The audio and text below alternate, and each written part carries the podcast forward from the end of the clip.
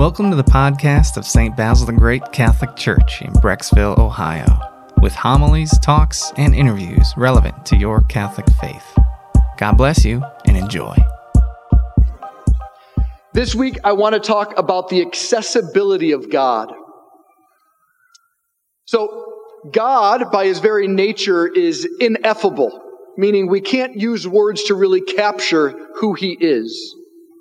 He's really big, all right. In fact, they said if you were going to get even close to his creation, just his creation, eight miles long by eight miles wide by eight miles high of sand. That would just be creation. So he's huge. He's infinite. We can't capture him. And because that's true, oftentimes we conclude he's out there somewhere doing something. But with our own real lives, it kind of has God's up there doing something. Maybe he's, I don't know, roller skating on the rings of Saturn, something really cool, but we've got bills to pay, family members are getting sick, and we got things to do, and I don't know what he's up to. But that's why God gave us the scriptures.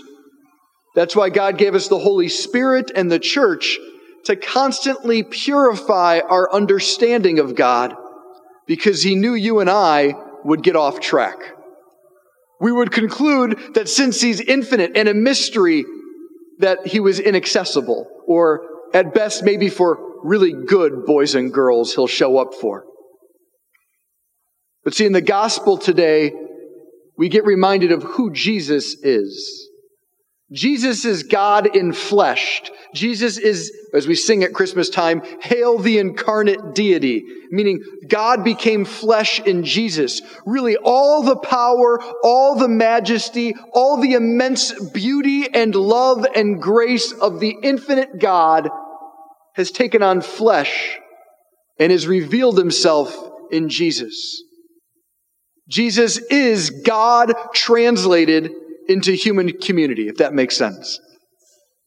What is God like? Well, we look to Jesus. And it wasn't just like a nice image of God, God's actually pouring through the very body of Jesus. So when Jesus is smiling, God smiles. When Jesus looked at someone, God was looking at that person. This is the uniqueness, the astonishment, and the revelation of Jesus. It's also the, what makes us crazy. That a God would become flesh in one of us is amazing. So he becomes accessible.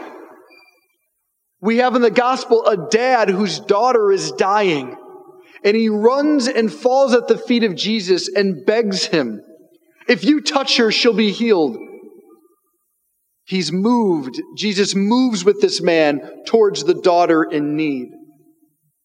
Or then we have this woman bleeding, hemorrhaging for 12 years, doctor after doctor, desperation after desperation increasing. And she says, If I can touch his clothing, I'll be healed. She wants to touch him. And in touching him, she realizes he's actually touching me because she's healed and transformed the infinite, giant God becomes accessible in Jesus. So, where does that happen? Right? In the first century, he had a historical body. Right? At this point, he's probably about 31, 32 years old. All right? Almost the age of Father Matt. All right? Is that nice for you? Not me. I'm the old wise priest now, by the way. So. Got it all figured out. About the age of Father Matt, maybe a little bit younger, even actually. Right? That was his historical body. So if they could touch him back then and they could experience the power of God, what about us in the 21st century? Well, this is what the church teaches is that the historical body of Jesus was transformed into the mystical body of Jesus. The mystical body of Jesus is the church. The church, yes, has its human beings and is flawed, but it also has the divine power, grace, beauty, and glory of the immense God being poured through it.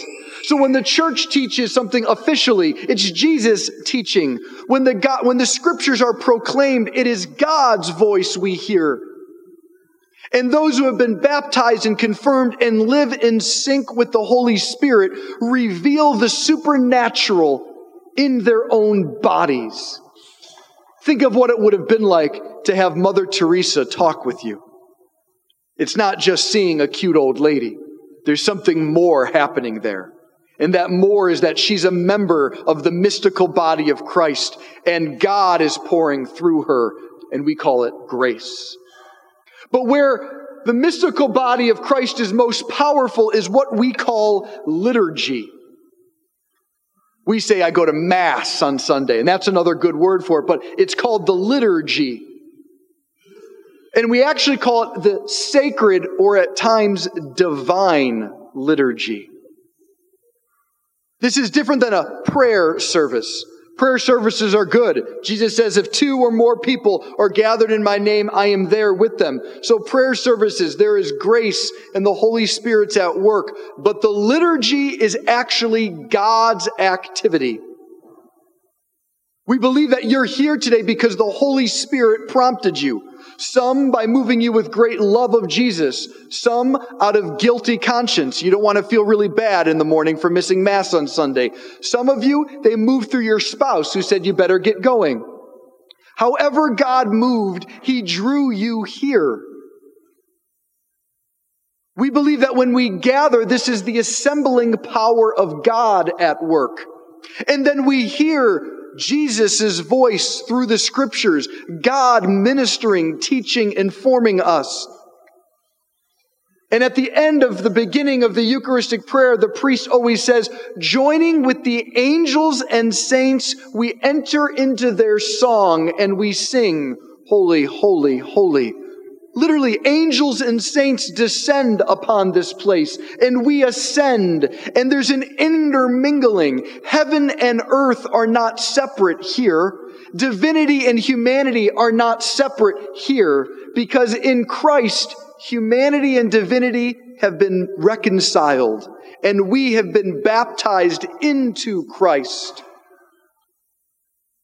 And then at the high point of the Mass or the liturgy, of course, the miracle happens where the Holy Spirit, through an ordained priest, transforms bread and wine into the body and blood, soul and divinity of Jesus. The early church said in the sacraments, heaven kisses earth. Tenderly, affectionately, the kiss. Where is the touch from the gospel? It's alive in the mystical body tangible, accessible. This is why when you come into the church, there's holy water fonts. You dip your hand in there, you're not being rebaptized. It's to remind us that we have been initiated into this unique community. Something had to happen to us to participate in something so noble, so divine. We don't have a birthright to this except a supernatural birthright by baptism.